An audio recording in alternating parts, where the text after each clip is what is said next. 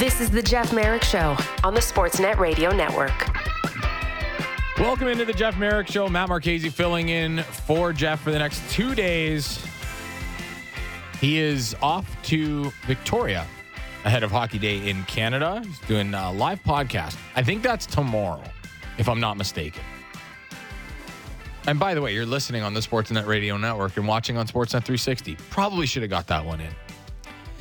So another night in the NHL and another Oilers win make it 11 in a row.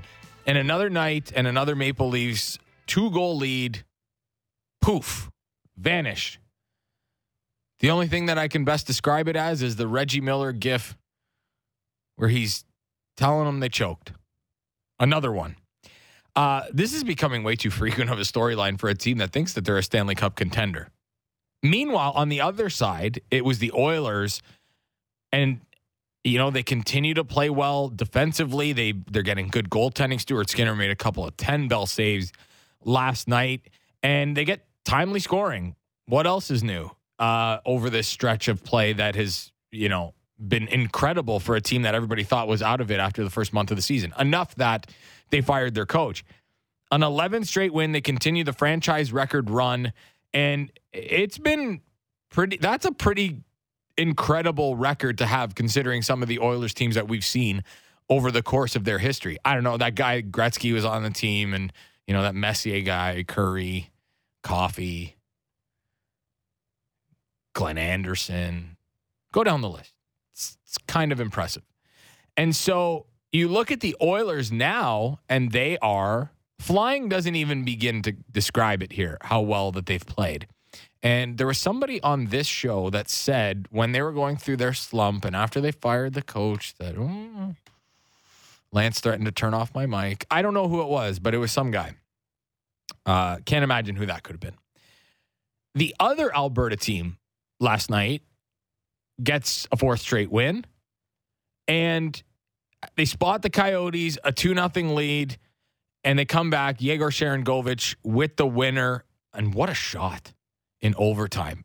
Is 18th of the season as he continues on towards a career high in goals, which he set a couple years ago with 24. 13 goals and six assists in his last 18 games. Really found a nice home in Calgary after getting, uh, you know, traded this offseason in the Tyler Toffoli deal. It was a player that not a lot of people had a ton of expectations for uh, coming off of a season where he only had 13 goals but he's getting more minutes of late and he's really rewarded the staff with playing well. Like talk about a guy that has has fit with this new coaching staff and with this team and and the other guy that has really played well and and really thrived offensively with this coaching staff is Blake Coleman. Four game point streak for him, five goals, three assists over that span. He's up to 38 points in 44 games. He's already set a career high in goals. He's 3 assists away from setting a new career high in assists and one point away from setting a career high in points. Again, along with Sharangovich, one of those guys who have really flourished offensively with this new coaching staff. And, you know, with this winning streak, all this does is just push and it pushes the the can down the line here for the trades that we all think that the Calgary Flames are going to make with all these pending free agents. So it's going to be really interesting to see how long they kick the can down the road here. Uh, Hailey Salvian from The Athletic joins me now. How are you today, Hailey?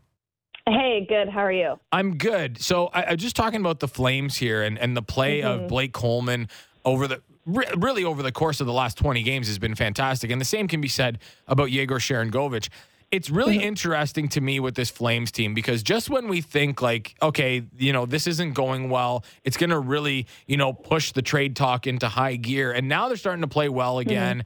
Mm-hmm. Um, how how do you think this story goes here with the Calgary Flames? You've covered this team in the mm-hmm. past, and you and you know you've been around Craig Conroy. I'm curious to see how Conroy manages this group going forward because like, can you still deal a bunch of these guys if you're within striking distance of a playoff spot at the deadline? Or do you think that this is all just a foregone conclusion that he's going to move out as many pieces as possible to look to the future? It's a good question, and, and honestly, like I'm curious to find out what they end up doing. Like I have a lot of the same questions that that you do, and I think the Flames are just so fascinating right now. You know, obviously they're a team that a lot of people like us, uh, people in the market, um, have talked about of how they could be such a central figure of the trade deadline. They've got Elias Lindholm, Chris Tanev, Noah Hanifin, all pending unrestricted free agents. Um, but yeah, they're two points out of a wild card spot right now. So it is that kind of interesting question of, you know, are they going to hold on to those pieces and try to win, or are they going to move on from them? And I think I just kind of I keep going back to what Craig Conroy said uh, when he got the job. And, you know, I know how difficult the day was that Johnny Gaudreau told the organization that he wasn't going to be signing, um, you know, when he, and he ended up testing the market of free agency and obviously signing with the Columbus Blue Jackets.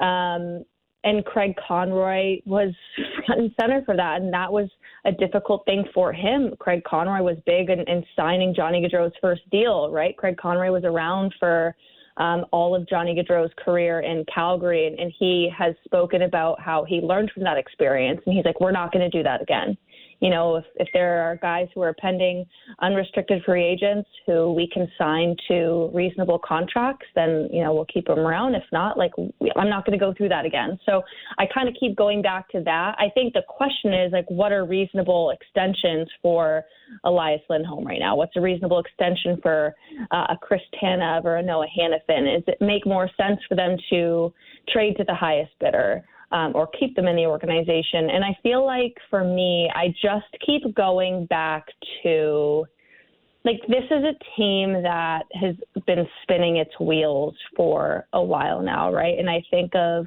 um, obviously, I spent some time in that market, and I heard a lot from fans over over those years of, you know, we're just not good enough again. Was always kind of the sense of um, it's a team that's on again, off again. They're in the playoffs, they're out of the playoffs. They're a really good team. They're the, you know, really bad team or somewhere in between, right? It's always, and the, the kind of average has always just been that they're in the mushy middle. Um, so I've kind of become like team just make the trades and retool a bit. I, I know that's easier said than done. I think even though they've been playing better lately, and Blake Coleman's been great. Um, Jacob Markstrom, I can't say enough about how excellent he's been. He's leading the NHL in goals saved above expected, and I think the Flames are always going to be in contention. Like they're going to be in striking distance, I guess is better to say, when Markstrom is playing the way that he is right now. Um, like he is too good for them to bottom out right now. Um, but like they only have a 38% chance at making the playoffs still, and even if they make it, like so you're you're going to hold on to your UFAs, hope that you can sign them just to maybe make the playoffs in the wild card to what like lose to the Jets or the Canucks or the Vegas Golden Knights. Like I just don't think that makes sense in the long run. Like that's my long-winded way of getting to the fact of like yes, we can talk about all these good things that's happening right now, but like what's the end goal?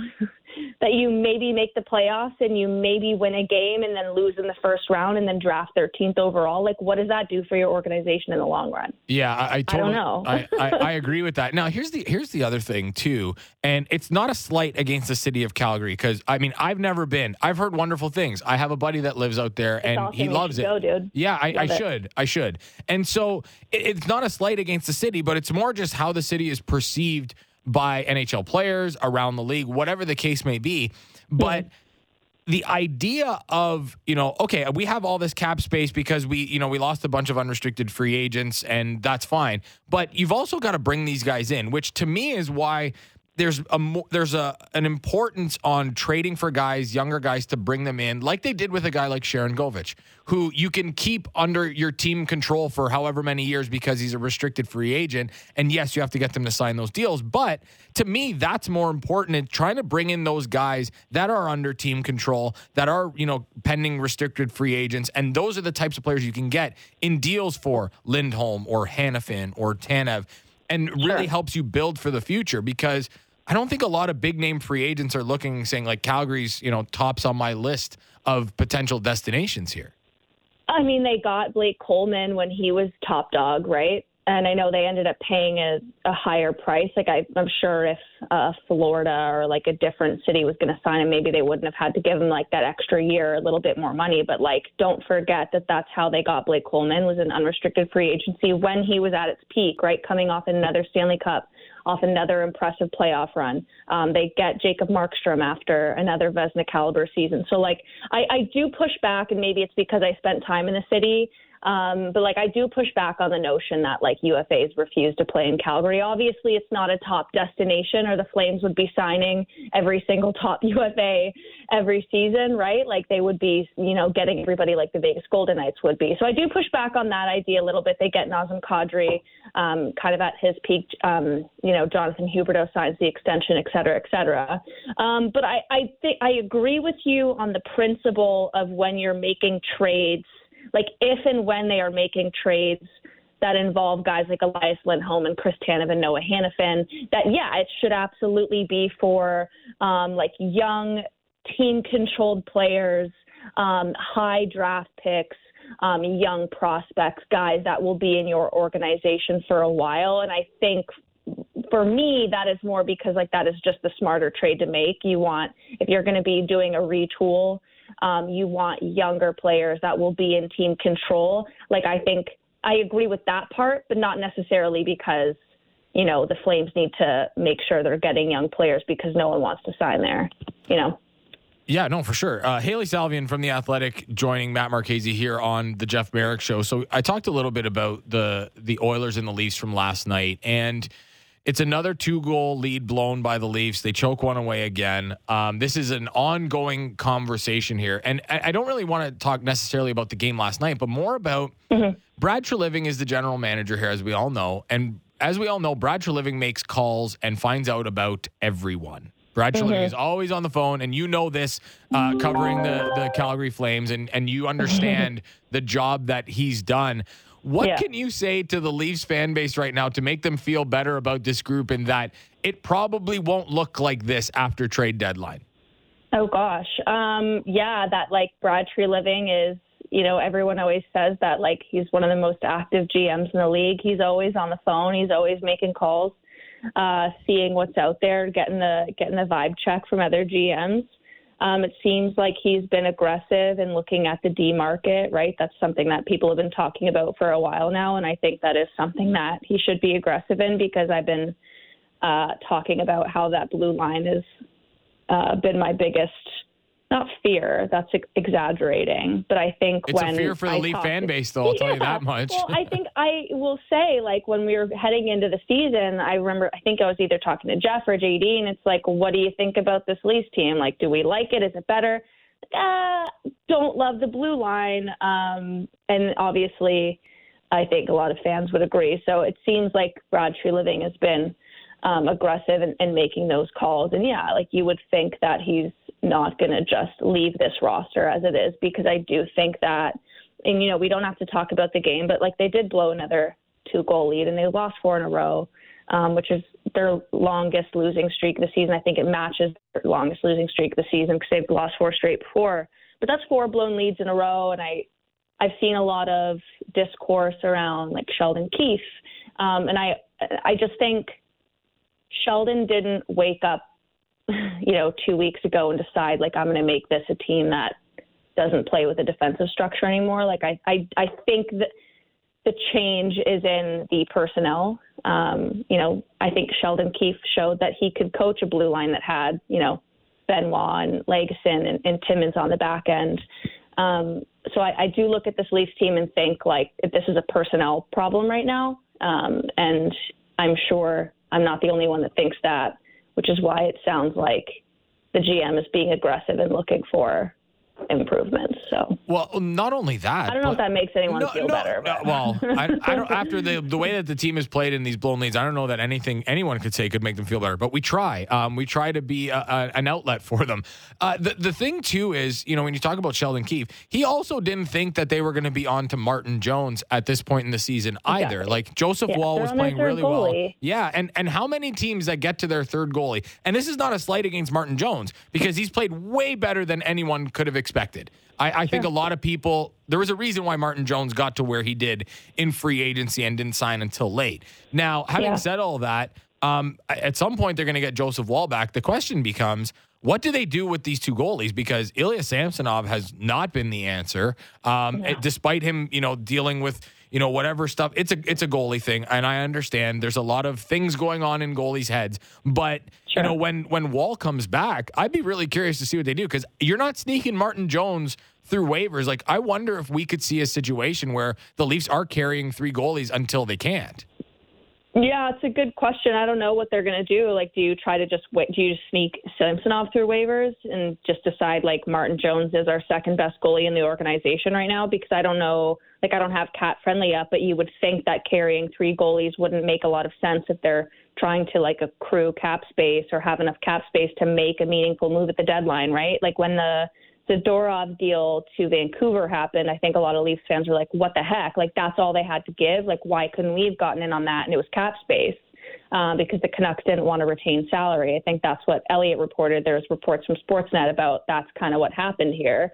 Um, so if we if we all agree that the Leafs need to make a meaningful change at the deadline and they need to bring in um, somebody to improve that blue line, is carrying three goalies really going to be the answer if that's going to have more uh, money on the books? So I don't know. Um, I feel like maybe we could see them carry the three because they don't want to lose somebody, but is that really the answer? Uh, Hasn't like, been the is answer for anybody carry, yet. like three goalies that haven't like, and I will. Joseph Woll looked great, so I don't want to say three goalies who haven't like been good enough, but like the goaltending hasn't been great. Like, are you really just going to carry Martin Jones and Samsonov just because? If it's going to impact your ability to do something more important, Yeah, no nobody wants to carry three goalies. I think that's been the the overriding sentiment across the league is we don't want to, but come, sometimes we have to. And and I Yeah. I understand that part of it. Um, I wanted to ask you about two Canadian teams that are at or near the top of the standings in the Western Conference. I mean, in the entire league. The Canucks and the Jets have had fantastic seasons, and the Jets get back on the winning track. They get Kyle Connor back, although they did lose Mark Scheifele, and he goes on the IR.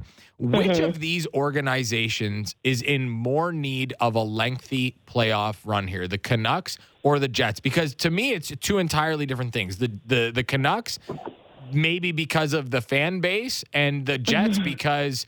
Well, um, they just need it because they didn't have a lot of butts in the seats early on in the season, and it's an organization that got close a few years ago, but hasn't really been close since.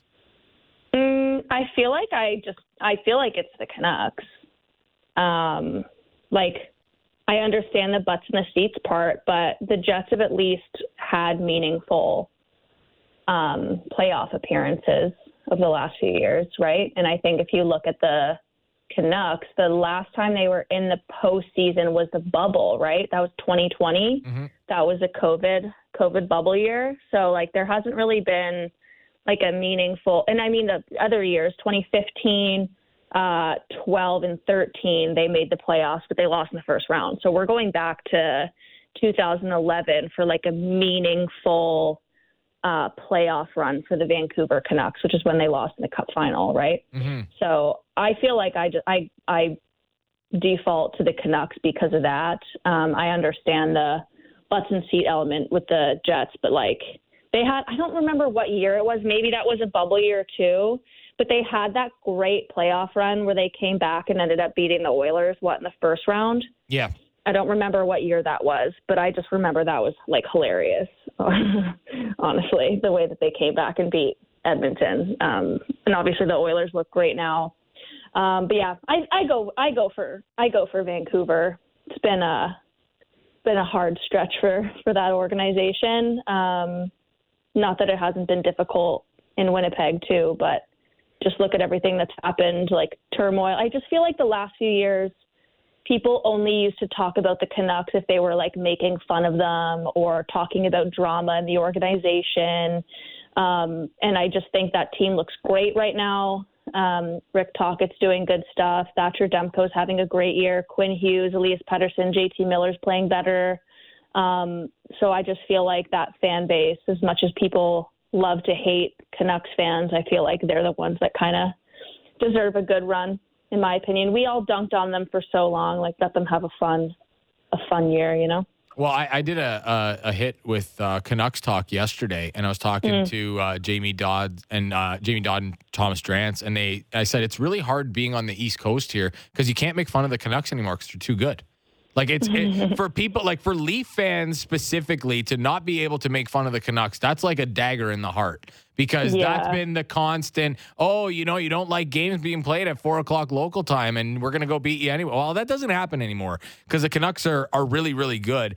Of the two Yeah. of the two teams there between the the Canucks and the Jets, which is the bigger surprise as to how good these teams have been this year because both of them, I mean, you know, the, the way the Jets are doing it, they're doing it in two different ways, I guess is what I'm saying here because the Jets, they defend really well. And not that the Canucks don't, but the Canucks Yeah. can score with the best of them. And that's something that Winnipeg doesn't really do all that often, especially with the injuries they've had, which has been the Yeah. bigger surprise for you. Um, I would say the Jets have been the biggest surprise only because I go back to the conversations that we were having about. Wait, did I just say the Canucks or the Jets? I, you, I said, wanted you said the Jets. You said the Jets first. Okay, good. That's what I thought. I just blanked on myself there. I go to the Jets because we go back to the conversations um, that we were having about the organization in the summer, right? And everything was about, well, we've probably seen the last of Mark Scheifele, Blake Wheeler, Connor Hellebuyck, and Pierre Luc Dubois. Like they're all gone. Uh, organizations taking a radical new approach. Like those are the conversations I was having that people were having about Winnipeg uh, after their season ended last year, right? And obviously, like Blake Wheeler um, goes to the Rangers, they make the Pierre Luc Dubois trade, they sign Mark Scheifele and Connor Hellebuyck, and now this team, um, you know, is excellent. They're one of the best in the league right now. Um, you know, they have uh, among the top regulation wins in the NHL. They get Kyle Connor back, and I think that was what was impressive to me is that they were winning at an impressive rate. I think at one point last week they were on win number eight in a row, and they did that without Kyle Connor, who is one of the most naturally gifted goal scorers in the league. He's also on my fantasy team, and so that's like I'm really happy that he's back Me too. um, because I need him, just as an aside. Um, but I think they're the pleasant surprise just because of the discourse around the Winnipeg Jets that we were having. And then we get the surprise matching deals for Scheifele and Hellebuyck. And I think the thing that has impressed me the most, I would say, about Winnipeg is that in years previous, um, the conversations we had about the Jets was, yeah, they look great, but if Hellebuyck's not a 920 goalie, they're they're not winning this many games. And I don't feel that way this year. I feel like there is more of a like there's more to like about Winnipeg this year. Like it's not just Hellebuck keeping the team afloat, and I think that's what makes them um, the the biggest surprise and like the most uh, the most pleasant surprise, I should say. Hailey Salvian from The Athletic joining Matt Marchese here on the Jeff Marek Show. Uh, one more NHL question before I, I wanted to ask you a couple of uh, things about the PWHL. But, Sure. you know, the, in a young man's game, the storylines over the course of the, the last week or so have been Sidney Crosby and Marc Andre Fleury. And then last night, Joe Pavelski scores again, and he's got, you know, 38 points in, in 40, or sorry, 39 points in 43 games as a 39 year old. Isn't it? Isn't it more impressive what these guys are doing right now because of the way the game has trended younger? Like to see Joel Pavelski almost at a point a game at 39 years old to me is something that you know, and he's he's not the fastest guy. He never has been the fastest guy, and maybe that's the advantage that he has because he's never had to play at a certain speed. It's always kind of just come to him that way. But to me, I look at what these guys are doing at their, and I hate saying advanced ages because they're not much older than me, um, but they do play sports at an elite level, and well, I'd be old if I was doing that. How impressive is it for you what these guys are doing in a league where, you know, it's like 24, 25 year olds that have absolutely taken over? And and that's great for the game, but these guys are still going at these ages and to me it's those are some of the more impressive stories that we've seen all year. It must be so humbling for the 36 year olds who are listening to this show. Hear you talk about Sidney Crosby being ancient. Yeah, I'm 35, so I know how I know how I feel about it, and I don't feel great about what it. What a Hailey. miracle! I He's know. Um, yeah, I think that it's always going to be impressive, as you said, because of the way that the game has trended. Like when you just look at the way that like a Jack Hughes plays, he's so he's so quick. He's got great hands. He's so skilled. But like I've gotten to the point now, and I think it, it honestly, like it sounds stupid to suggest that Sidney Crosby is underrated because he's not. We've talked about this guy for more than a decade now in the NHL, and he's been one of the best players uh, in the league for a really long time. But I do think we've gotten to a point where like he's underappreciated for all the other stuff that he does because we're so focused on like the highlight reel, right? Like the game has gotten to a point where we're talking about like look at the move from Jack Hughes or look at the way look at YouTube um, hockey. the Michigan. Yeah, yeah. Like look at the Michigan from Trevor Zegras. Like look at this. Like look at these like six skills, and that's great. Like I love the highlight reels. I love what these young guys do. Honestly, like Jack Hughes is one of the most watchable players in the NHL for me. But then like you watch the Penguins and you watch Sidney Crosby and you understand how critically important he still is to the success of that team. Right? He's won the most faceoffs in the NHL. Like he takes the most faceoffs in the NHL. He's on pace for more than 50 goals at 36 years old. Like how many guys, and not just like guys, how many like the all-time greats were, you know, trending towards like still excellent seasons at 36 years old, right? Like I think when we see the drop off, it happens quick, and when like some of the top top guys started to fall off, they're like, eh, I'm not going to do this anymore. I'm not playing like as good as I used to. And Crosby has still been so effective. And I do think that's something that's really impressive. Like at 36 years old, he's still having an excellent season. He's still very important. He scored so many clutch goals this season for the Penguins, whether it's um, a game winner, a game tying, like whatever it may be. He's top 10 in five on five points, five on five goals. Like I really can't say enough about Sidney Crosby this season. Um, and and I think Fleury is an interesting one too. Joel Pavelski is someone who, like, I will believe it when I see it for him. Like I always just like I don't even check how old he is. I, I just know that he's going to be productive, and maybe it's because I covered the Flames for a few years and I spent more time actually in the Western Conference, and they had that playoff series against the Dallas Stars, and Joe Pavelski was like the guy uh, in that playoff series, and he was, you know, one third of one of the most impactful and effective lines in the league when he was still on the top line with Jason Robertson uh, and Roope Hintz. So I've got like all the respect in the world for Joe Pavelski and in his game. Like that dude just scores goals, and I will believe believe it when I see it that he's going to drop off and not be as elite of a goal scorer as he's been. But I think Fleury is like one of the more interesting ones of that trio, honestly. Um, because you know obviously he gets the he's second all time and wins. Super cool especially knowing that Patrick Roy was a childhood idol for him. And he did it in a game with a 21 save shutout 74th of his career. He's played well lately but like I think what makes Fleury interesting is like his numbers are just fine right now. He's got a sub 900 save percentage. Um, his goal saved above expected rate um, is not great this season. He's been better in the last month um, but like Fleury is always a guy that like teams are going to covet and people are going to talk about because of the pedigree and like the body of work, right? Like I, I think the thing that makes Fleury more interesting than like a Crosby and a Joe Pavelski is like, is he going to finish the season with the Minnesota Wild? Like that's my question. I think the Wild are still kind of on the fringe of a playoff race, playoff race, excuse me, and um, Bill Guerin told one of my colleagues at The Athletic that it's too early to be asking that question. He's got a no move clause. But like Fleury's won three Stanley Cups. There's a lot of teams who probably need either like a veteran in the playoffs or at least just like a a veteran guy to insulate a younger younger goalie like the Leafs could come to mind. I, no, I don't think the Leafs are going to go trade for Marc Andre Fleury, but like how fun would it be if you had Fleury kind of taking Joseph Woll under his wing? So I don't know. I of all the like Crosby, not shocked that he's still doing this. Pavelski, not shocked. Fleury is like more interesting to me because that there's that element of like, could he be on the move? What value does he have for other teams? He's 39 years old. I don't know. I think it's interesting, but yeah, I think all three are impressive, but I don't know if we should be totally surprised that they're still playing well. Uh, probably three Hall of Famers, so you're you're Yeah. very right in that, in that assessment. Uh, wanted to ask you a, a quick one here about the the PWHL. So last night, another well attended game uh, between Montreal and New York, uh, just over six thousand people. Um, Mhm. And Marie Philip Poulin scores another clutch goal, shocker. Uh, and her and Abby Yeah. Roque get into it off Wait, of a what? Yeah, honestly, right? Who who could have thunk that? Um, when you look at the league over the course of the first few weeks here, how do you evaluate the early success of this league? Like, eh, I mean, it's working, and that's very important for the sport.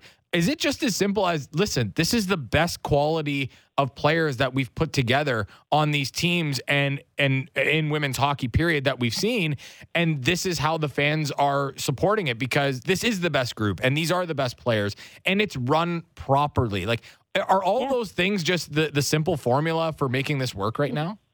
Yep. like this is why uh, the players wanted something kind of new and different, right? They the, the women's hockey's never had a billionaire owner fitting the bill before. Women's hockey's never had one league in North America for all the best players. Um, fans, you know, I think I would look to, you know, women's hockey fans were always divided, right? Like if there was a fan who really wanted to watch Marie Philip Poulin, they'd watch the Canadian Women's Hockey League or the PWHPA showcases. There was a fan who really wanted to watch Jillian Dempsey, they'd go and watch the PHF. Um, and they'd go watch the Boston Pride. Um, now, if there's fans who want to watch Poulin and Dempsey, they're just watching PWHL Montreal, right? So the eyeballs are no longer spliced, the butts in the seats are no longer divided, the sponsorship dollars are all going to one place, the investments all going to one place, um, and that's why you know the conversations about one unified pro league for all the best players was so important because we've really never had that, um, and I think fans have never had that. Like women's hockey at the Olympics, at World Championships, we know that people watch, we know that people care, and I know it's different because there's an emotional attachment to cheering for your country, Canada versus USA. It's a great rivalry. Like women's hockey at the pro level has never been able to have that like best on best format, um, you know, in a full time space. And I think the the pro game really suffered from that. And like we're already seeing like the spiciness of these games. You mentioned Abby Roque, like she is such a pain to play against. She's such a fiery player. The games are physical. Like I know it's not Canada USA anymore, so there isn't the same amount of um, you know, emotion for your country behind it. But I do think fans are already starting to get behind their own teams and get behind their favorite players. And yeah, I think it's as I think it's as simple as saying like, yep, all the best players are in one spot and the games are on TV and there's rinks for the most part uh, in a accessible location. I think New York and Boston, like th- those teams will probably struggle to have consistent, um, great attendance figures because they're you know, 45 minutes outside of Boston and they're in Bridgeport, Connecticut, not New York, but it's not hard to get to Mattamy Athletic Center. It's not hard to get to Lansdowne. Um, it's not hard to get to Verdun Auditorium or, or Place Bell for the Canadian teams. Um, so, yeah, I think we're seeing um, this work. It's easy to watch the games, right? They're on Sportsnet, they're on TSN, they're on CBC, they're on YouTube. There's no blackouts. Like it's accessible, it's a good product there's money behind it. And I think it's as simple as that. And I think it's kind of crazy it took till 2024 for them to just get those like pillars in place. But it's finally here and it's working. I always say uh, some things the most obvious. Sometimes the most obvious things aren't obvious to everyone, uh, and Yeah. this was an obvious one. Uh, Yeah. Hailey, thanks as always for taking some time for us on the show. Really appreciate it. And uh, Jeff will talk to you next week. Yeah, yeah, sounds good. Thanks. There she goes, Hailey Salvian from the Athletic. Uh, we're tight on time here. We got to take a break. When we come back, uh, Jack Eichel going on the IR, and nobody knows what the heck happened. Maybe our next guest does. Danny Webster from the Las Vegas Sun will join us. We'll try and figure out this puzzle with Jack Eichel and the Vegas Golden Knights. Uh, Matt Marchese filling in for Jeff Marek on the Jeff Marek Show. You're listening on the Sportsnet Radio Network, watching on Sportsnet 360. Fresh views on everything in the National Football League. It's the Fan Checkdown with Matt Marchese and Donovan Bennett. Subscribe and download the show on Apple, Spotify, or wherever you get your podcasts.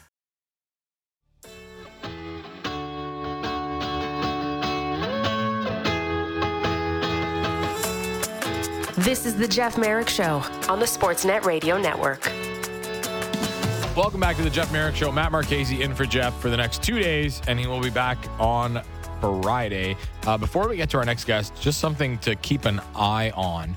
Um, according to many sources, Amazon is set to acquire a stake in Diamond Sports under their bankruptcy reorganization, uh, Prime Video, to become a primary streaming partner for regional sports networks. Let's not forget, Bally Sports owns, or they had streaming right or broadcast rights to NHL games with a lot of teams, specifically on the West Coast. So this is a very interesting one. Uh, if we get free John tomorrow, if he's able to join us, uh, we'll have a conversation about that. But something to keep an eye on. Something else to keep an eye on is the Vegas Golden Knights and everything that's going on with them right now. Um, they're banged up again.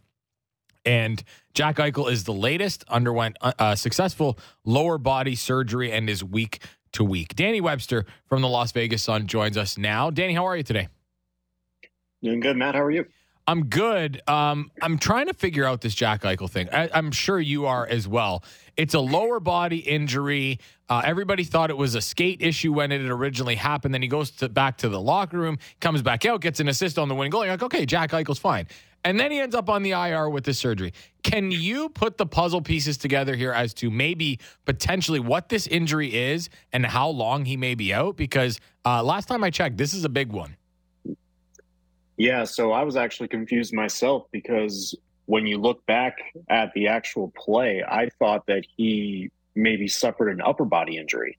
Um, I, until you see that his skate blade looked like it came off, and then he goes to the bench and he hunches over when he gets to the bench. So I'm like, okay, maybe it's something upper body when he goes back to the locker room. And then he spoke with us after the game and he said, yeah, I feel fine. I feel great. And then the next day, uh, he goes in for testing, and him and the medical staff, after further evaluation, say he's a little sore.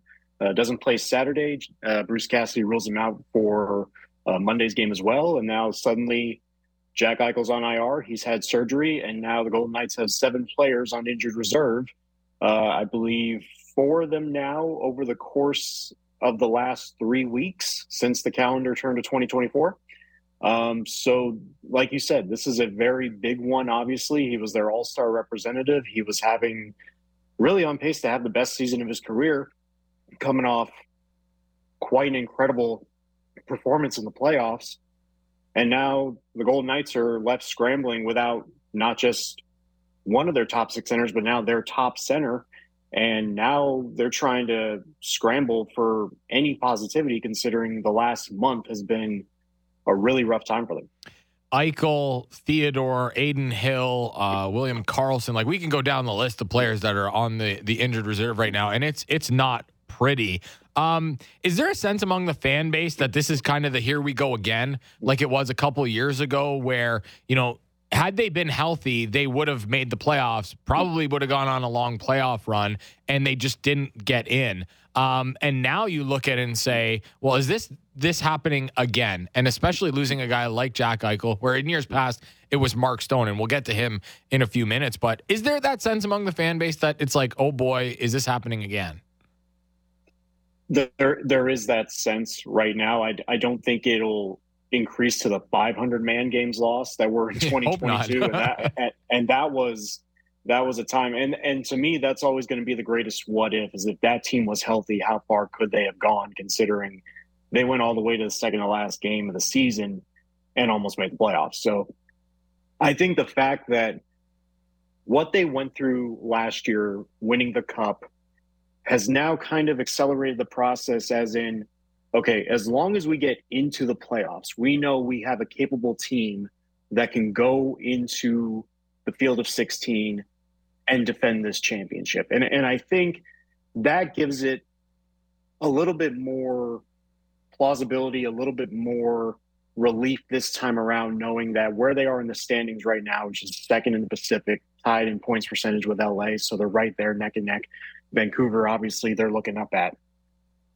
I think overall, given the fact that what they did last year and how they were able to overcome not having Mark Stone for the second half of last season, still make to the playoffs, go on that run that they did, I think it gives fans a little bit more, not that the sky is falling type of mentality this time around, knowing that as long as they get into the playoffs and they're healthy, they got as good a chance as anybody of getting back to the final.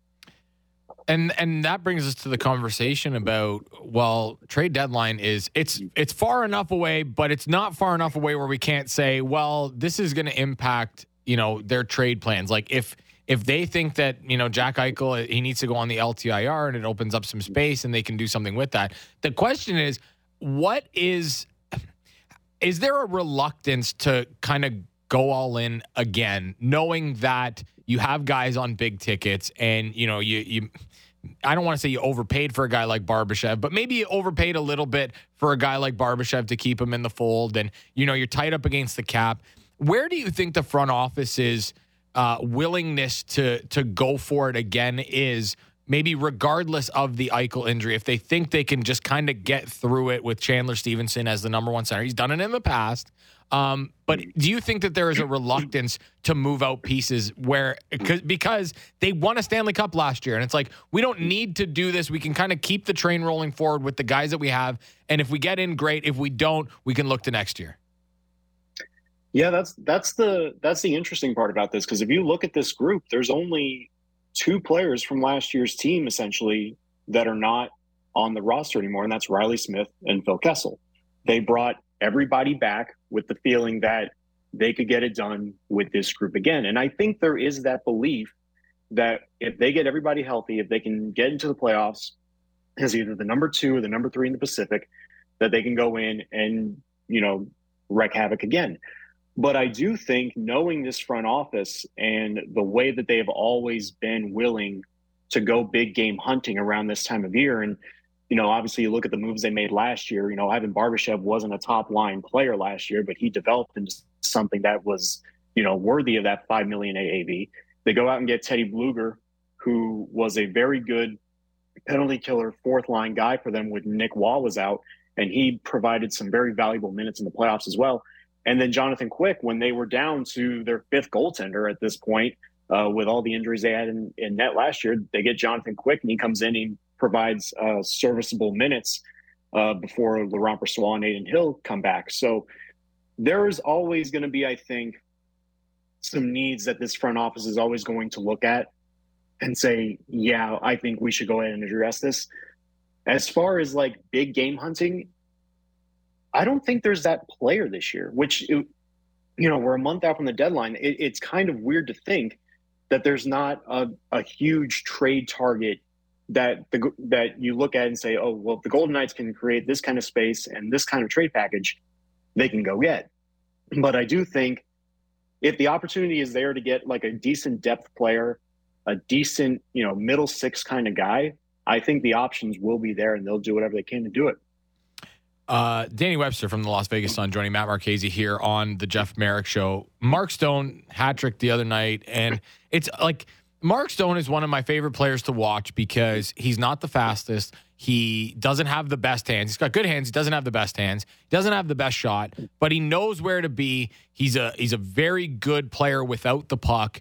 And it's just honestly, it's more of a comment than anything, Danny, is that it's nice to see that Mark Stone can play games and knock on wood that he can continue to play games healthy because when you watch him, he's one of the more underappreciated players in the game, I think. And granted, I know he just won a Stanley Cup, he's the captain of the organization, but there's not a lot of talk about Mark Stone and how and how really great he is, considering that he makes up for a lot of deficiencies in his game because he just works hard and he's a smart player. Yeah, absolutely. And you know, when you you talk about him last year, last year, I think he was going to be on pace to get back to being a Selke finalist, getting back to having probably the best year of his career before he had his second back surgery in less than a year. And when he went down last January, everyone's talking about is his career over? And and, mm-hmm. I, and obviously, I think when he came back, is you know he put that notion to bed real quick that no, it was something that you know he was able to get taken care of and you know go going forward as far as you know getting that treated. And I think what people were reminded in the playoffs is everything that you said that he is when he is healthy and when he is on his game, he is one of the most methodical, one of the most dangerous players in the league, and has nothing to do with his skating, has nothing to do with his speed. His hockey IQ is absolutely insane. The ability for him to break up a play anywhere in the offensive zone as one of the best defensive forwards in the game and then, you know, he goes out in game five of the Stanley Cup final after already having a postseason to remember and goes out and has, you know, first hat trick since Forsberg in 96. And then I think it was, what was it, the first cup clinching hat trick since 1928, I think it was, or something along to those effects. And, you know, he just has this knack that whenever the lights are brightest, he has been one of the Golden Knights' best big game players. And, you know, he wears the C for a reason. He's that guy that with everybody out now, he has to take more of an onus on himself. And and he he kind of dispelled that notion the other night, you know, saying everyone has to play their game. But I think right now, given the way everything's going right now, it's on Mark Stone. And if he can stay healthy and if he can continue to play at this level that he's been playing at, that's why I think the Golden Knights, there's a lot of confidence that they can stay afloat. And when everybody comes back, that they're able to, you know, turn on that next year and move forward heading into the playoffs. Uh, one more before we let you go, Danny. Is there any updates on any of these guys? You know, when we might see them back? Because we talk about, you know, you mentioned where the Golden Knights are in the standings despite these injuries, and and I know over the course of before the All Star break, they don't play like from now until the All Star break, they don't play a lot of games because they have their bye week at like the end of January, and it's like six games, seven games before the All Star break. It's not a ton. Um, do you think this is just a patience thing here, and they're not? I mean, you're, you do not want to rush anybody back, and you probably don't need to right now. But is this a, a case where we might see a few of these guys return just after the All Star break with this, you know, light schedule coming up? Yeah, that's my hunch. I, I have a I have a strong sense that that's when we're going to see Shea Theodore back, and and I he's been out since late November with uh, surgery on an upper body injury. I think all signs indicate that if it's not after the All Star break, it's going to be a little bit after. Um, Adin Hill, I think, is the biggest question mark right now, just because he returned for the game against Ottawa, played six minutes left, and then he's been out since. He's been trying to give it a go the last little bit, um, but he's still not ready to return.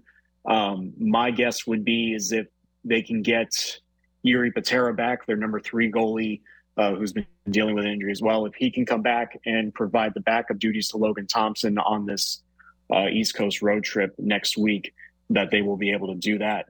Um, William Karlsson, I think, is still maybe a couple weeks out. So probably after the All Star break, I think they want to hold him out a little bit with the patience thing.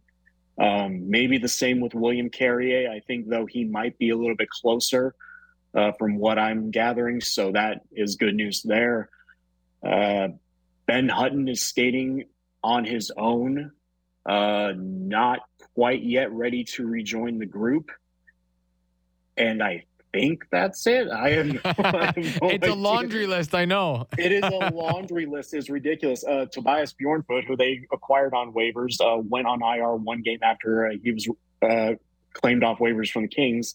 Uh, no update on him. So I, I think that covers about everybody. And you know, I think for the sake of Jack Eichel, I think everybody's just crossing their fingers that it's not deep into the season that he can come back before the playoffs. I, I, think we're all hoping for that. As fans of the game, you always want to see Jack Eichel when he's at his healthiest and uh, and playing his best hockey. Uh, Danny, this has been great. Thanks so much for doing this today. Really appreciate it. And uh, I, I guess enjoy the light schedule before the All Star break, before things start to ramp up after that. Thanks again for doing this. Absolutely. Thanks for having me, Matt. There he goes, Danny Webster from the Las Vegas Sun. Time now for line change presented by Sports Interaction, your homegrown sportsbook bet local. We're looking at the Canadiens at the Devils tonight. The puck line is Devils minus one and a half. The Devils have won 12 of the last 15 against Montreal. The total has gone over in six of the last eight between these two teams in New Jersey. Uh, the over is hit in 10 of the last 15 Canadiens games. Cole Caufield riding a three game point streak where he has two goals and two assists in that span. So New Jersey currently sits six in the Metropolitan. They're six, three, and one in their last 10. It's just such a weird division this year. You think the Penguins are out, then they're in. You think the Islanders are out, then they're in. The Caps were flying, and then they're not. Philly surely couldn't make the playoffs with this team. Well, there they are. Um, and then there's the Devils, who we thought broke the Rangers. The Rangers have been good, and the Devils have been battling a ton of injuries. This is from uh, our friend John Bartlett. I want to get this out there. We'll be on the call for tonight's game with Gary Galley and Kyle Bukauskas. Juraj Slafkovsky played his 82nd career game on Monday. Devils Jack Hughes had a, had fairly similar numbers over the course of 82 games. Um, their numbers are oddly similar. It's actually quite something to look at. Uh, Sportsnet Stats has it, so you can look that one up there. Uh, that game tonight, you can watch it on Sportsnet, of course. That's going to do it for hour one. Oh, actually, sorry. That was Line Change presented by Sports Interaction, your homegrown sportsbook bet local. That's going to do it for us for hour one. When we come back, Jason Demers, NHL Network analyst, former NHL defenseman, he will join us. We're going to look around the league at a bunch of stories. All that and more on the Jeff Marek Show. Matt Marchese filling in. We'll be back in a few. Everything Raptors before and after the games. The Raptor Show with Will Lou. Subscribe and download the show on Apple, Spotify, or wherever you get your podcasts.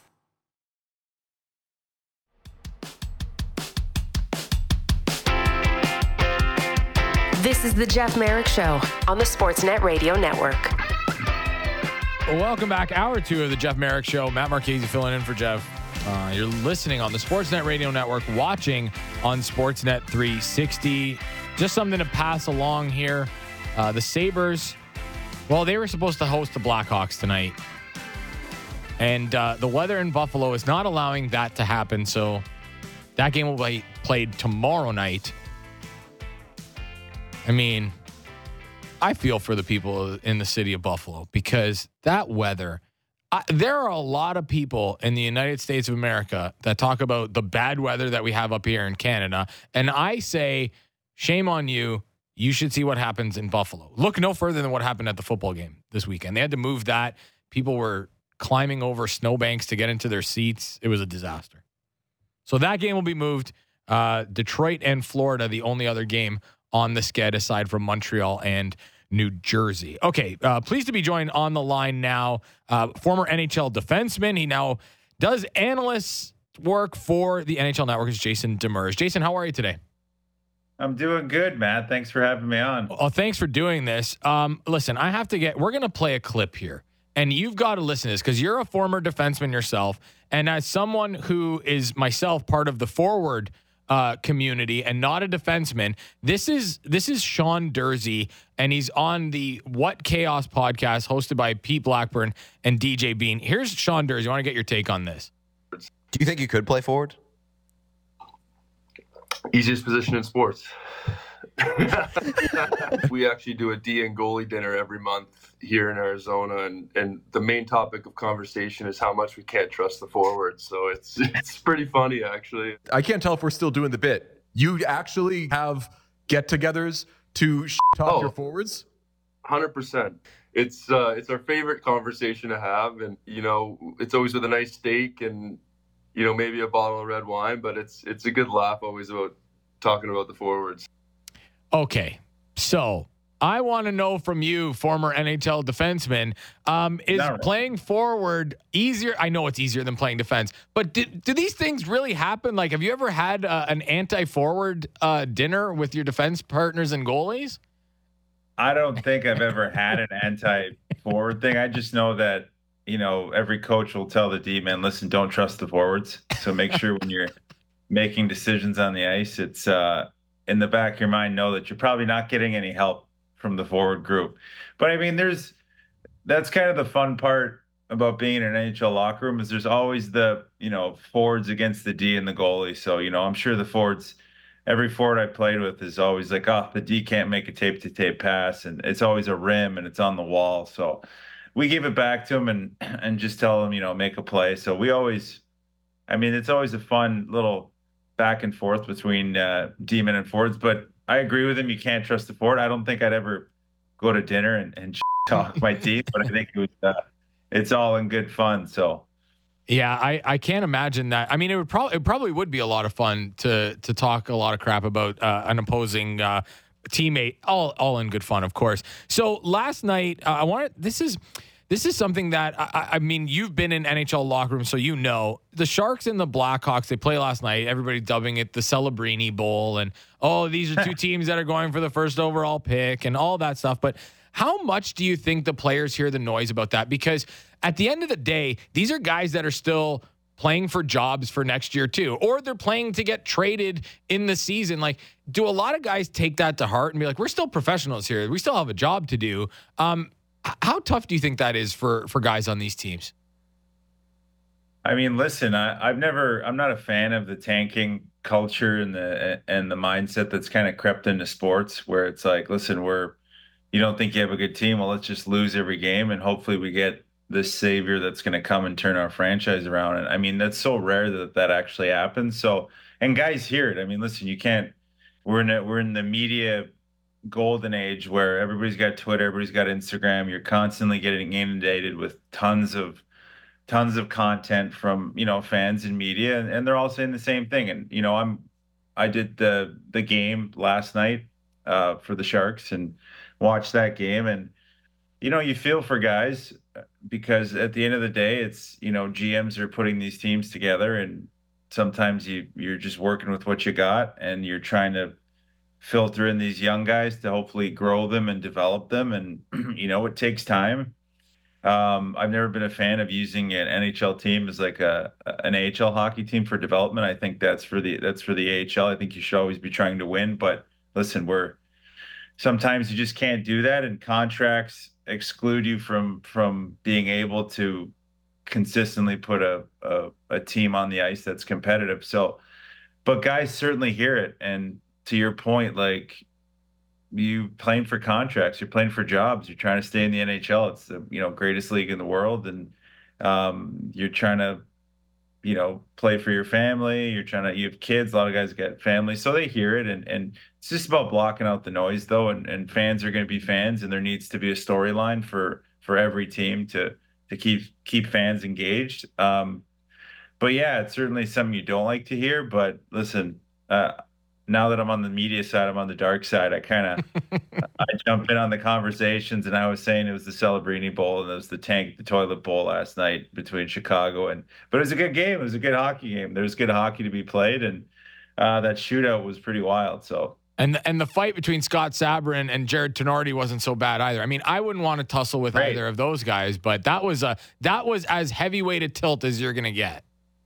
Yeah. Oh, I mean, Tinordi, I mean, it was a good Burroughs fought earlier, and then Tinordi laid a big hit, and uh, I thought it was a great fight. I mean, it, it kind of turned the game around for the Sharks, but I mean, Sabourin coming up, he's a guy fighting for a job night in and night out, and and without on the positive side of tanking, without the opportunity to be tanking, you know, a guy like Sabourin probably wouldn't get called up to the NHL, and he gets called up, and he might have earned some points because there are scouts at every game and everybody's watching at all times. And, you know, I always look to a good example on the positive side of tanking is, you know, if you look in Arizona with Liam O'Brien, Liam O'Brien was a fill in three, four years ago when they were tanking kind of the Coyotes. And he's now kind of established himself as a, an NHL player. And I think he's a guy that at deadline, deadline this year could be traded and, and could be an asset. So I think it, if guys take seize the opportunity and they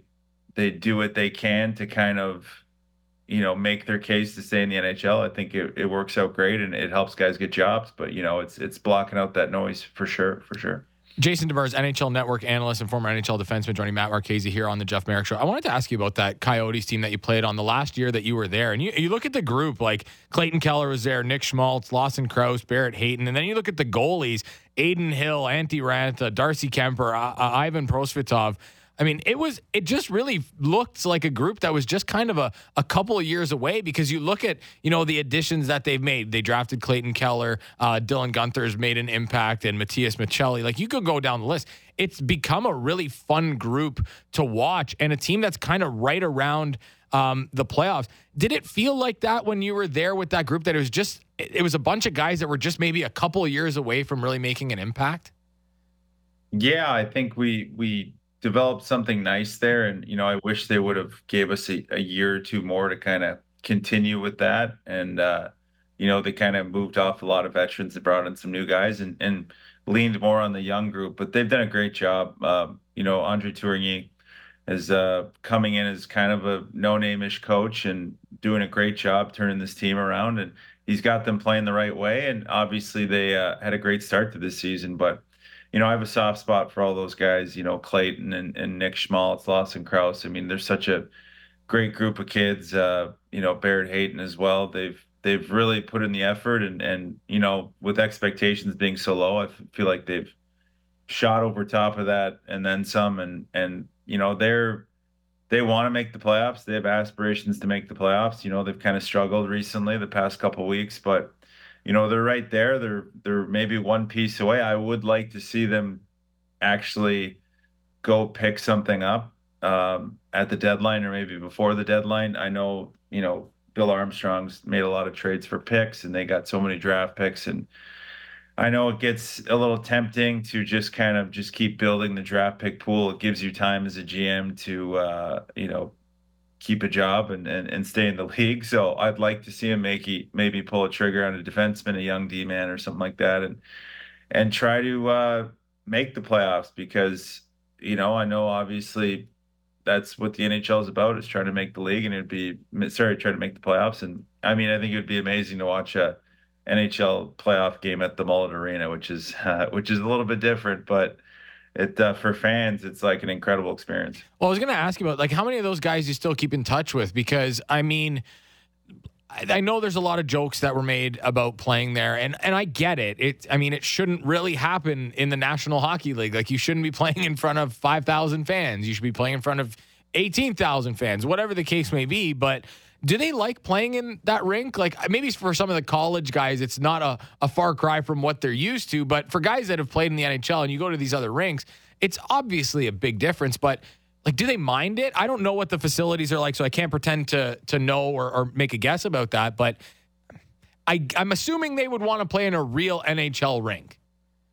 Yeah, listen, it's I make no qualms about it. There's no way that an NHL team should be in a college rink. Like I think that's just horrible and, and I don't like anything about it. But as a fan, um, going to the games, and I have been to a couple games there, it's a great experience. You know, as a player, I would despise it just because, you know, you're in the NHL and, you know, you're not playing college hockey. So, and I know it's just the way it is with, with the ownership there and, and you kind of got to take your lumps, but you know, I've talked to a lot of the guys there. They enjoy it playing there. It gets really loud and rowdy in there, and the fans are great. So it's it's a great experience in terms of the atmosphere. I mean, I've talked to a lot of guys that have been on the road and uh, the away teams playing there, and I mean, a lot of them don't like it.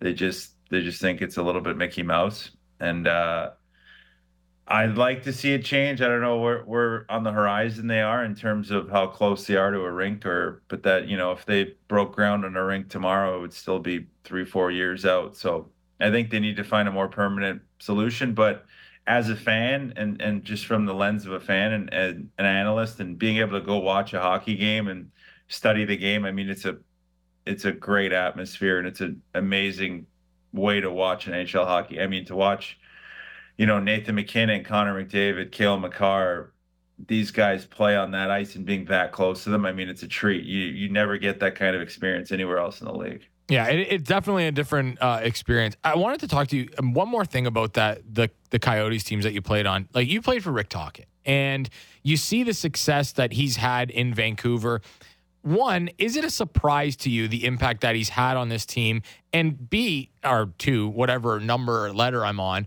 uh, what was it like playing for him?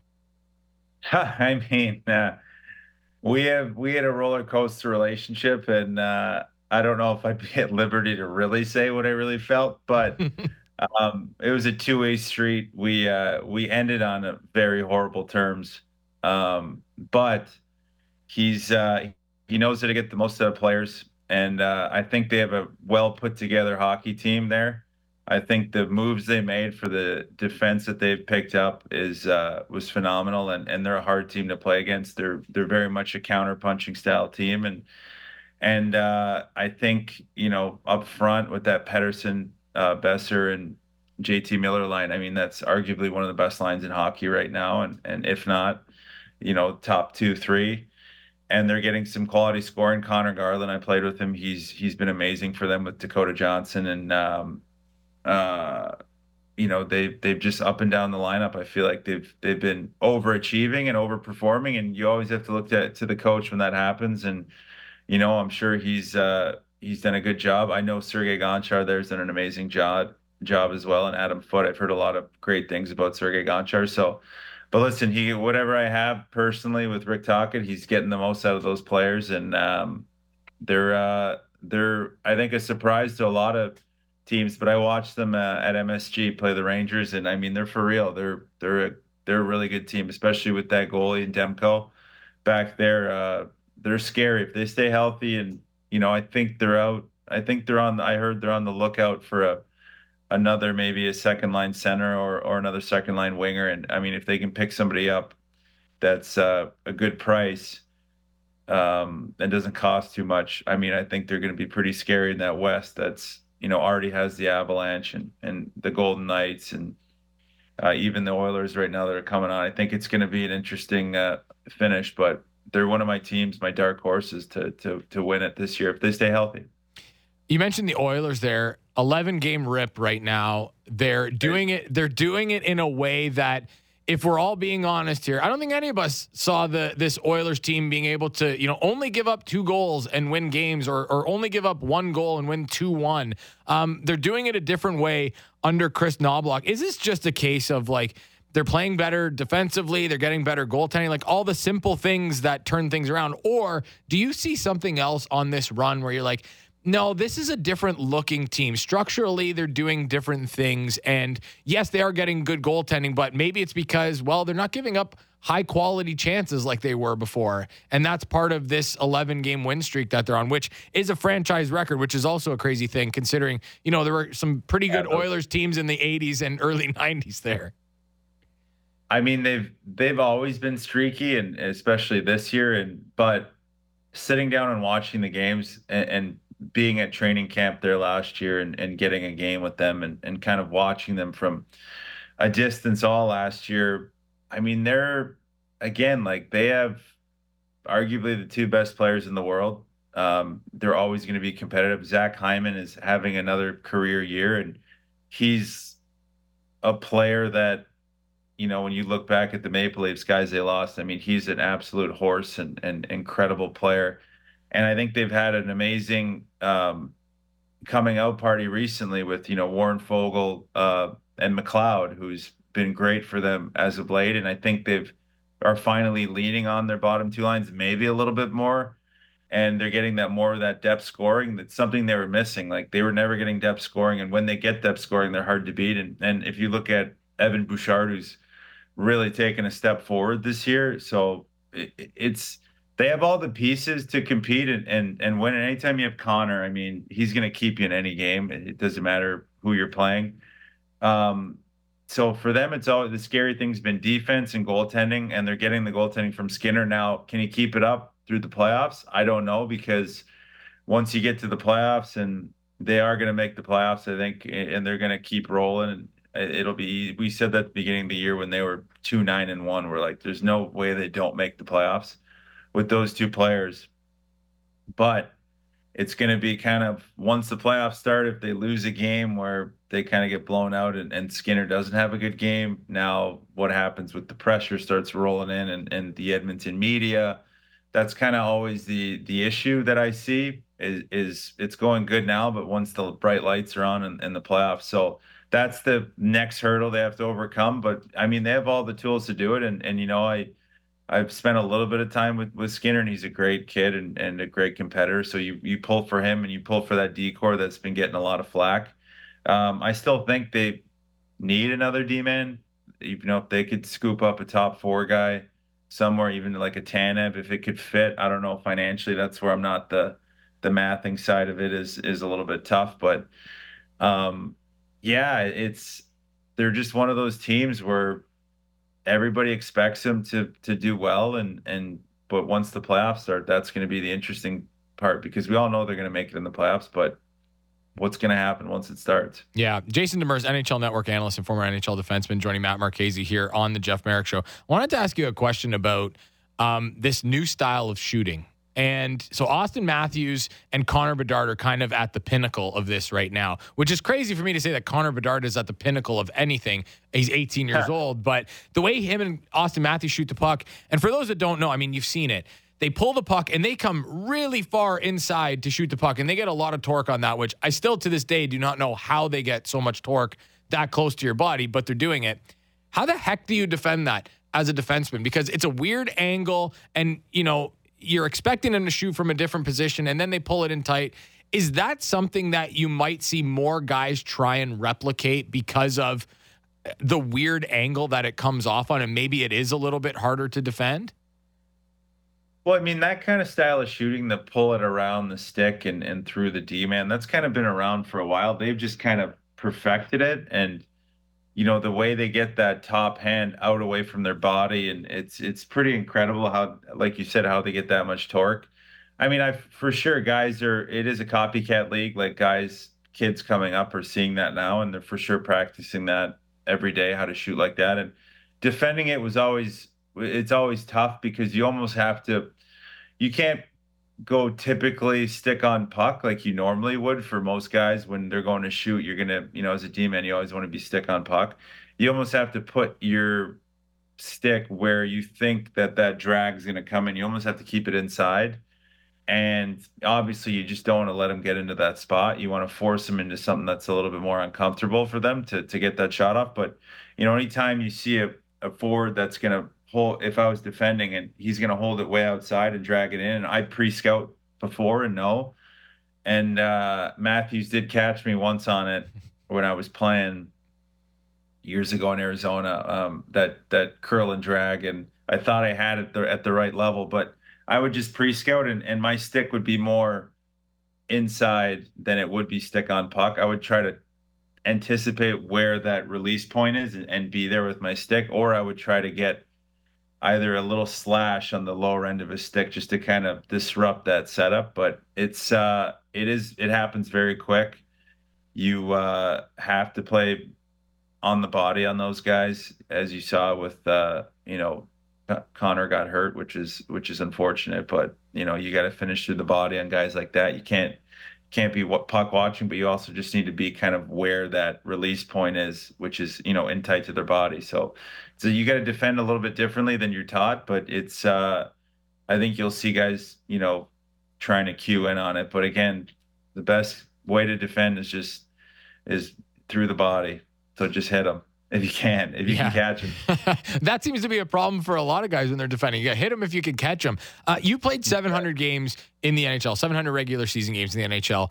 Over the course of your time in the league, what was the biggest change in terms of, or toughest thing to defend? Like, was there something that you know, you looked at and said, wow, this really changed over the course of my career. Maybe it was the speed, maybe it was how guys shoot the puck, whatever it was. What was the biggest change for you in the game over the course of your career that maybe made it better, easier for you, or harder for you to play the game?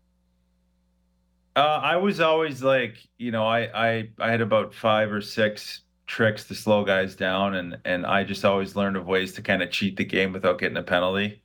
Um, so I was always trying to stay ahead of guys because again, offensively, the thing that changed the most is obviously there's so many rule changes that benefit the offensive side of the puck and you know they really limit what a D can do, which is which is great for the game. It, it makes the game fast. You know, you don't want guys water skiing and hooking or you know, you used to do the can opener, which you anytime a forward would come down on you, you just put your stick between his legs and turn it, and he was done. And you know, they got rid of that rule, which was which was great. It, it's kept the game fast. So you really as a D man just you had to work on your skating number one and make sure that you were mobile enough and also for me was always not letting guys get started because once they get to top speed it's hard to stop them so always getting into their hip before they could get moving and, and making it uncomfortable for them and slow because most of these skill guys they don't want to be bumped or touched and and you can't hook them but you know you could stay on top of them and give them a push before they get going and that always kind of limits their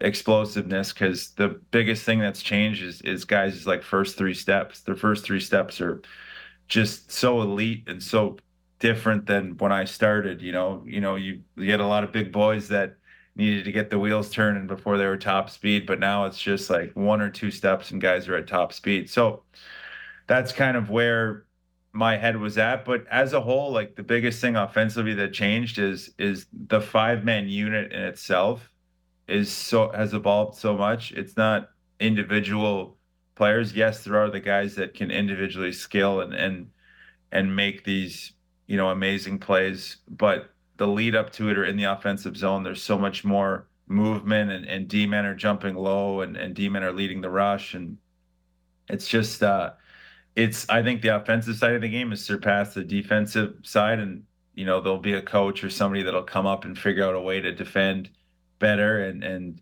then it'll kind of it, it's just, a beautiful nuanced thing between offense and defense in the NHL is that it's always offense gets ahead and then defense catches up, defense gets ahead. And right now we're in the age of offense, but you know somebody's going to figure out a way to kind of defend this new style of, of playing, which is a lot more fast and loose and free. And once that happens, you're going to see another another switch. But um, yeah, guys' first three steps are are night and day than whatever they've been, and it's incredible the explosiveness that these guys, young guys, have, and and um, it's definitely something that's changed the game immensely.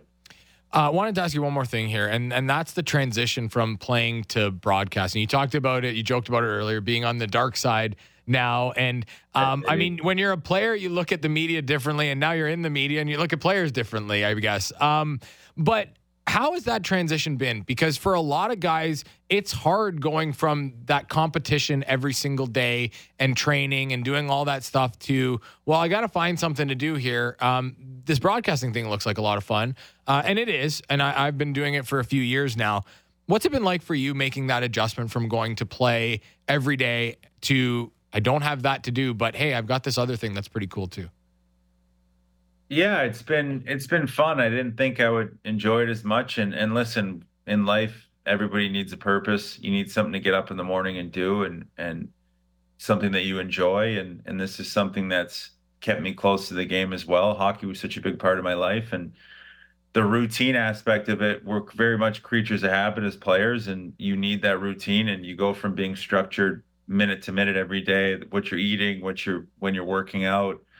Um, into the summer is the same thing. So it's like once you take that away, a lot of guys are lost and they don't quite know what's next. And, you know, I always kind of tell people you're never taught how to be a professional athlete and you're never taught how to retire. So you're just kind of left your own devices. And a lot of guys kind of lose a, a sense of themselves when that happens. And, and I just found it's about kind of finding a purpose and, and finding a routine. You have to keep a routine. You have to be kind of disciplined and, and setting that routine for yourself. And and for me, it was going to broadcasting and, and kind of just doing as much as possible and seeing what what sticks. You know, throwing everything against the wall, and then however it fell and what I enjoyed, I'd continue to do. And um, so far, it's been you know the NHL Network gave me a chance, and it's been fun to to do a new format of of kind of podcasting journalism that we've been doing. And then now I've probably here in San Francisco for two weeks doing a bunch of Sharks games, and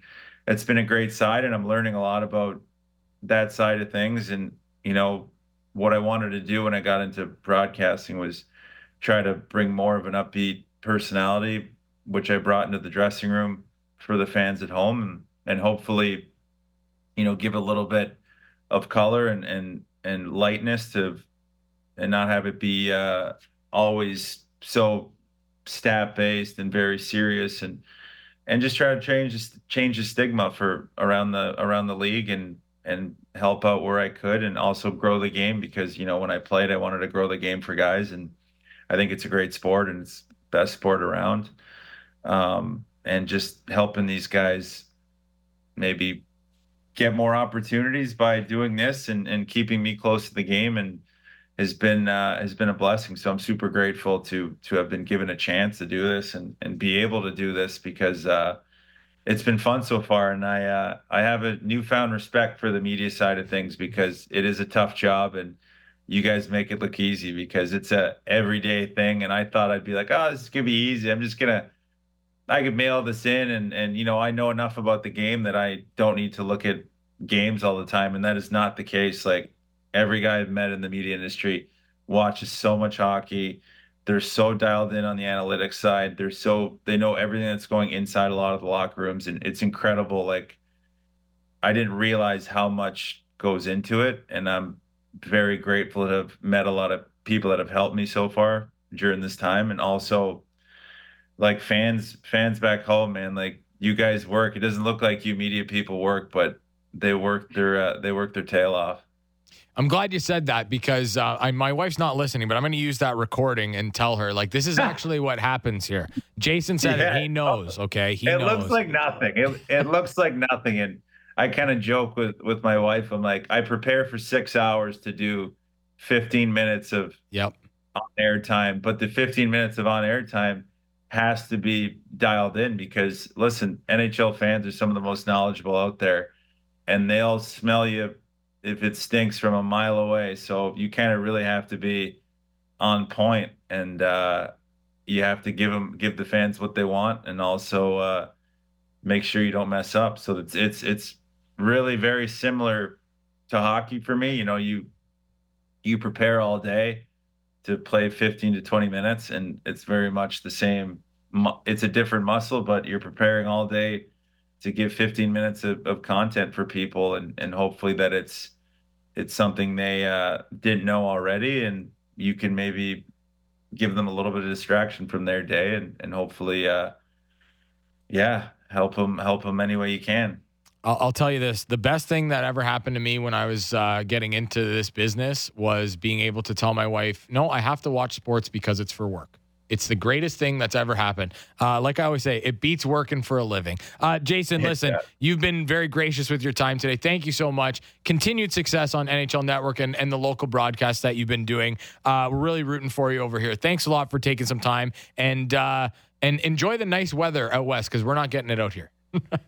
Uh yeah, it's uh I will. I'm gonna enjoy it. It was a little rainy, but uh let's hope the Maple Leafs turn it around, right? Yeah, well, we'll see about that. Uh, there he goes. Jason Demers, NHL Network analyst and former NHL defenseman. Uh, we're right up against it. When we come back, one of our pals, Jimmy Murphy from Boston Hockey Now, will join us. The Bruins are good. Shocker. The Bruins are good. Um, and they've got some questions. What the heck do they do ahead of the trade deadline? did as Jeff mentioned on the show, did last year maybe change the philosophy around the Boston Bruins and the trade deadline? We'll find out. Uh, Jimmy Murphy's next from Boston Hockey Now. Matt Marchese filling in for Jeff Marek on the Jeff Marek Show. You're listening on the Sportsnet Radio Network, watching on Sportsnet 360. The most opinionated Maple Leaf show out there. Real Kyper and Bourne. Be sure to subscribe and download the show on Apple, Spotify, or wherever you get your podcasts.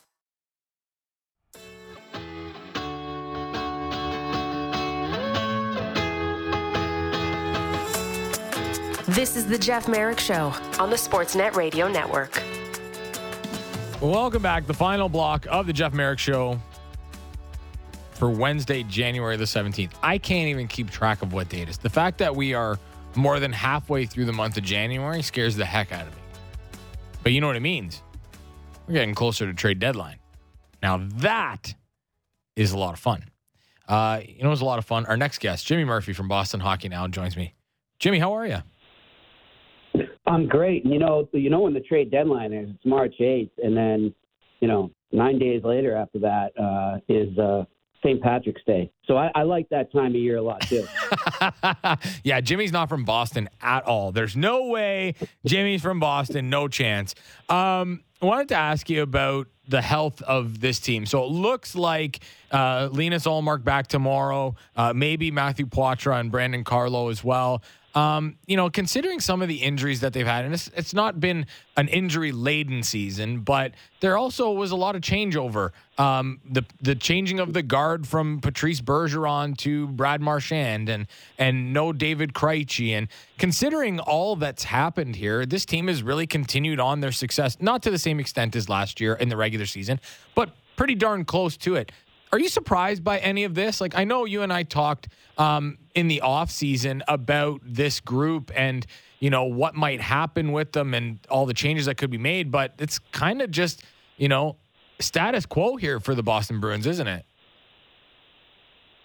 Yes and no. Uh, status quo that they're in a similar position in the standings uh, at the halfway point and as the All Star game approaches, um, but not status quo in that you know last year, and I actually asked Jim Montgomery about this today, and um, you know, as he admitted, like last year, he had a team where, uh, you know, anybody coaching that team could have won the Jack Adams Award, and he just kind of sat back and was there when they needed him. But I mean, he just kind of let them coach themselves, and that team just motored through the regular season. So, you know, there wasn't much adversity, and as we found out, that ended up being a not so great thing in the playoffs because when they finally faced real adversity uh, they broke. And I, I think that's why you look at this season, I almost like this better for them, and I'm more impressed with this Bruins team right now. And I know that sounds crazy. I'm not, not going to take away from the records last year's team set and everything they did.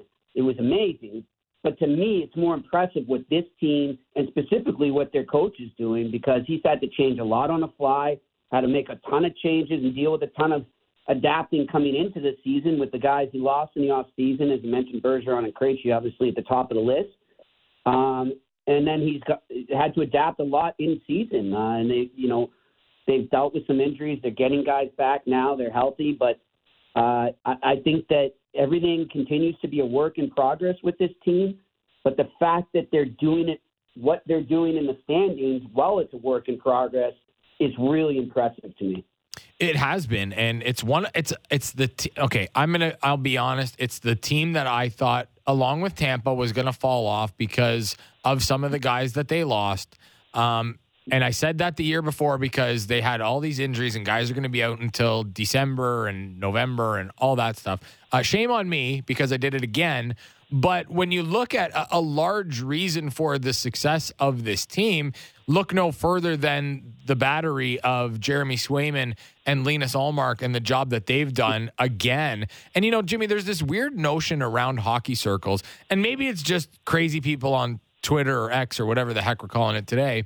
But it's like, oh well, they should they should trade Linus Ullmark because they have Jeremy Swayman. But it's like, do you watch the rest of the league and see what's happened? If you have three good goalies, you can trade one. If you have two good goalies, you cannot trade one. That seems like a really bad idea. Yeah, look. It, uh, first of all, I, I to those people who said that in the off season, I don't think it was a crazy idea at all at that time. I think that was a perfect opportunity to do it to free up some cap space. Agree. And to maybe maybe get that center that they were losing, uh, you know, in their one and two centers in Krejci and Bergeron. Maybe at least replace one of them, uh, get a top six center there. But but they didn't, and that's that. So once the season starts, this is what you are, and this is who you are, and these are the goalies you're going to ride with.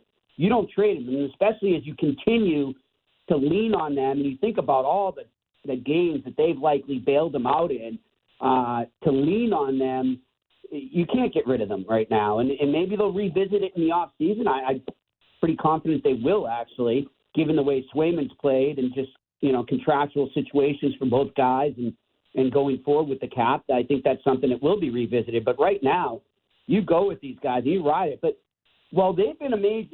You know, like I'm not taking anything away from them.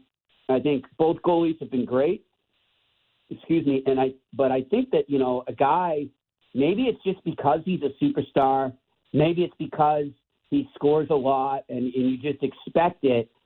We don't talk about him enough as being a, a team's MVP.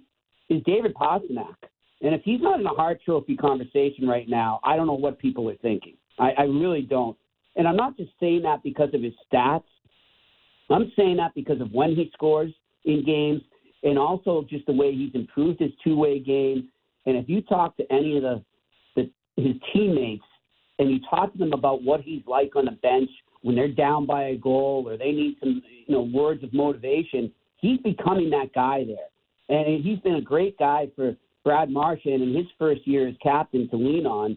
And you, you're really starting to see how much a guy like Patrice Bergeron rubbed off on him both on and off the ice. So I, I think he deserves a lot of credit for where they're at as well. Jimmy Murphy from Boston Hockey now joining Matt Marchese here on the Jeff Marek Show. Um, you talked about Brad Marchand in his first year as captain. I mean, I don't, I don't follow the like, I don't cover this team like you do. I mean, I watch them play and they're really good, but knowing what goes on, you know, in the locker room and, and kind of behind the scenes there, how has Brad Marchand done with this captaincy in terms of like this was a guy that there are probably not a lot of people that thought that Brad Marchand was ever going to be a captain of an NHL team. Maybe they thought he was too much of a distraction. All some of the ancillary stuff that we'll call it that he does on the ice that is not uh, it's not always uh, on the up and up, but he seems like a guy. Uh, you talked about Patrice Bergeron rubbing off on a guy like David Pastrnak. Seems like he's done that as well with Brad Marchand. How have you viewed Brad Marchand, and have you seen a change in him since becoming the captain? Um, I think that you know we talked about the words work in progress. I think that's very much still a work in progress. Um, the one knock I have about his captaincy so far, and, and I expected this, and I think it will change. I think he's on the right track. Would be that he he needs to understand that he needs to be a little more diplomatic with with the officials when a call doesn't go his way or a call that he disagrees with is made against him specifically. Um, just because you know you're the captain now, and you need to be able to kind of be that guy that goes up to the refs and has a talk to kind of understand what they're thinking, why are they making these calls, get the temperature of the game, and how the refs feeling. And he at times he struggled with that, but I think he's getting better game by game, and I think over overall he's done well. The one thing I will say though, and, and you know we'll go right back to what I told you about Pastrnak, is that he does have the ability, um, and he's shown it plenty of times. I thought during that road trip when they kept losing these one goal games in extra time, he's got the ability to kind of take one for the team, um, whether it's facing the media or whether it is going to a rep. Like sometimes I wonder, while I sit here and knock him for not being diplomatic enough with the refs, I also sometimes wonder at times is he is this his method of trying to take pressure off his teammates and you know let me let me be the the target of their angst instead of you guys. So it's it's like a fine line he's trying to walk. I'm not sure which way he's trying to go but he'll learn. But he does have a great ability you know when things are going tough to to elevate his game like he always has um, and, and be a leader with his play. Um, you mentioned Jim Montgomery earlier. And the last guy to win the Jack Adams Trophy in back to back years was Jacques Demers. And that was in the 86, 87, and 87, 88 seasons with the Red Wings. The way that things are going right now, and you talked about Montgomery saying, well, anybody could have coached that team last year. And that's fine. And the job that he's done this year is a lot more difficult and he's really taken it head on. Do you see mm-hmm. that? Do you see him being in that category again or do you think it's just you know the way it's voted on it's like well you know the bruins were good last year so yeah they should be good again and it seems to always be unless you set records um, the team that wasn't supposed to be there that ends mm-hmm. up getting the coach of the year but you could make the case that the bruins probably shouldn't have been in this position either based on the changes that happened yeah, I mean, I think that's how we started this conversation. We're both in agreement. Not, not many, you, me, a lot of people did not expect them to be here with the off-season losses they had, and um, you know, and also don't forget too when you when you have a season like the Bruins had last year, and we obviously we see this with teams that win the cup or the conference um, in the playoffs. You know, teams are gunning for you. It's still the Bruins to other teams. Like they circle that date on their calendar when they're playing the Bruins, or like you circle it when you're playing the Avalanche, or you circle it when you're playing the Golden Knights. Teams like that, the elite teams, they're target they're they're statement games for a lot of teams, so they get extra up for those games. So they're constantly getting the opponent's best game. And the fact that he's been able to kind of counter that and counter all the offseason losses, counter some of the injuries he's had, counter the in-game adjustments he's had to make, I think he needs to be in the conversation. Now, unfortunately for him, there's just so many good stories behind the bench this year whether it's John Tortorella in Philly, who I think right now will be my guy, or it's Rick Tocchet in Vancouver, uh, and the list goes on. You know, and I'm probably forgetting like three to five guys off the top of my head here, but you know, I just think that it's going to be tough because of oh, and don't forget Tourigny in uh, in Arizona. Mm-hmm. I think she deserves some consideration. You know, that's a team we don't talk about enough, and what they've been able to do this season. There's just so many good stories behind the bench that I think he might get lost in the shuffle. But one thing I can say in talking to other coaches and talking to people around the game is he's not lost in the shuffle amongst his peers. And I think that means a lot to him as well. You know, he can get all the awards he wants, but I, I think that means maybe even more to know the respect he's gaining and garnering amongst his peers, amongst his players that he coaches, and other players around the league. That says a lot to me as well. Um, Charlie McAvoy and I saw your tweet from a few days ago. I, Jimmy, I'm not gonna lie, I, I, I laughed out loud. And and your comment was something along the lines of basically to all the people that are commenting on my articles or on Boston Hockey Now about trade McAvoy, send him down, he's overpaid. I got a really good chuckle out of that because what that sounds like to me is a fan base that has been so spoiled with you know, over the course of a hundred years with all these great defensemen that they have, that they have another one and they're just like, nah, this guy's no good. He's overpaid. He's like, he's one of the best defensemen in the league. Why the hatred, or maybe not hatred, but the um, this discourse with Charlie McAvoy right now? Because I really don't understand it. Because there's 31 other teams that would love to have him on their team. Yeah, well, first and foremost, you know, you talk about being spoiled with so many defense, and I also think on a, on a bigger picture in terms of pro sports here in Boston. I mean, this city has been completely spoiled for the Yeah. last 20 to 25. You know, and and so the standard of you know what's a superstar and what's not, and, and you know winning championships, and, and that's fine, has, has been raised so so much that sometimes I think people get a little disillusioned uh, when they're evaluating players. And I think the other thing too is that, uh, and I'll, I'll I'll relate to another sport again. You look at the Patriots, okay, Mm-hmm. and all the times that Tom Brady or other players took a little less for the good of the team. And I, I think that Boston sports fans, more than any other fan base, in my opinion, believe that every pro athlete should always do that. That it's their obligation as being part of a team that they should take less. Well, you know, people forget that players have taken plenty less over the last 20 something years since the salary cap went in. Yeah, their salaries go up, but under the cap, not, you know, according to other sports. It's not as high as other sports, obviously. And um, I think they look at his cap hit and what he's making, and they think because of that, that that should mean he should be generating way more points, that he should be, you know, on a Paul Coffey level in terms of points. And it's just not him, and that's just not why they're paying him. He's making that money because, as you said, 31 other teams would love to have him because he's one of the best two-way defensemen in the NHL, and, he's a throwback, really. I mean, you talk about all the defensemen the Bruins have had. I, I grew up watching Ray Bourque, and I see a lot of Ray Bourque in him, a ton of Ray Bourque in, in Charlie McAvoy. Then, and if you want to, you know, for the younger generation out there, if they want to kind of look at other players that are playing still or from the last 10 to 15 years, I'd draw a comparison to Drew Doughty. I, I see a lot of Drew Doughty in Charlie McAvoy as well, and ironically, that that was his idol growing up. That was his favorite defenseman.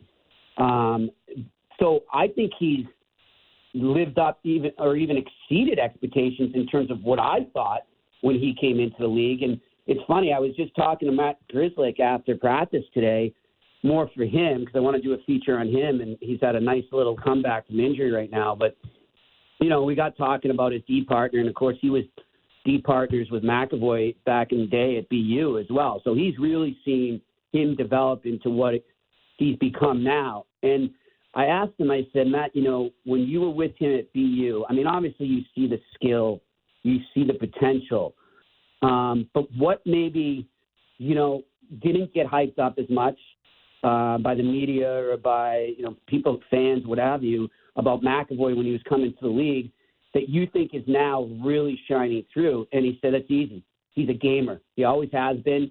He embraces difficult moments. He embraces the spotlight. He embraces being the man. And if Bruins fans could see that, I think they'd change their tune because I agree 100%. I think this kid, he's been a gamer since you go back to when he played in that game, uh, the gold medal game in the World Juniors at the Bell Center and USA won gold. Go back and watch that game and tell me that that kid isn't a gamer. And you see where he is now. Um, I just think that Bruins fans hopefully will start to realize what they have in him. Uh, 56 points in 78 games, 52 points in 67 games, and 29 points in 35 games this year. If that's not enough points for you for a defenseman, Jimmy, I don't know what to tell people. Um, as, Yeah, I don't- It's it's crazy. Um, I'll tell you what. Uh, there's people in a few cities that would love to have Charlie McAvoy. So if the Bruins ever want to get rid of him, I'm sure there will be a lineup. Uh, Jimmy, thanks as always for taking some time for us. Really appreciate it. Always love our chats and. And and stay safe out there. I know the weather's been circling in other cities in the U.S. Uh, hopefully, you guys don't get it in Boston. Certainly, like to have in Buffalo or up here. Yeah, it's been it's been pretty cold the last few days, but hey, it's winter, you know. So we've had it pretty easy here though compared to what you guys have had, and I know my friends in Montreal as well. So I'm not going to complain. And uh, oh, by the way, too, I just want to give myself a little plug. We got a Sure. I got a podcast I'm doing now with Pierre McGuire uh, called the Eye Test, and we're really excited. We're bringing on you know, the celebrity of the week, and he's well deserved. And that's uh, Terry Ryan is coming on with us today, so you can check that out on YouTube. Uh, looking forward to that. Yeah, TR is a beauty. He was on with Jeff. Uh, yeah, uh, Monday I think it was. Uh, is a beauty. He's awesome. I love him. Uh, thanks as always, pal. Enjoy the chat with Terry. All right, have a good one, guys. Bye bye. There he goes, Jimmy Murphy from Boston Hockey. Now, thanks to everybody that joined us on the show today. Jason Demers, um, uh, Danny Webster, and Hailey Salvian. We'll be back tomorrow. I'll be in for Jeff. You've been listening to the Jeff Marek Show on Sportsnet Radio Network and watching on Sportsnet 360. We'll chat with you tomorrow.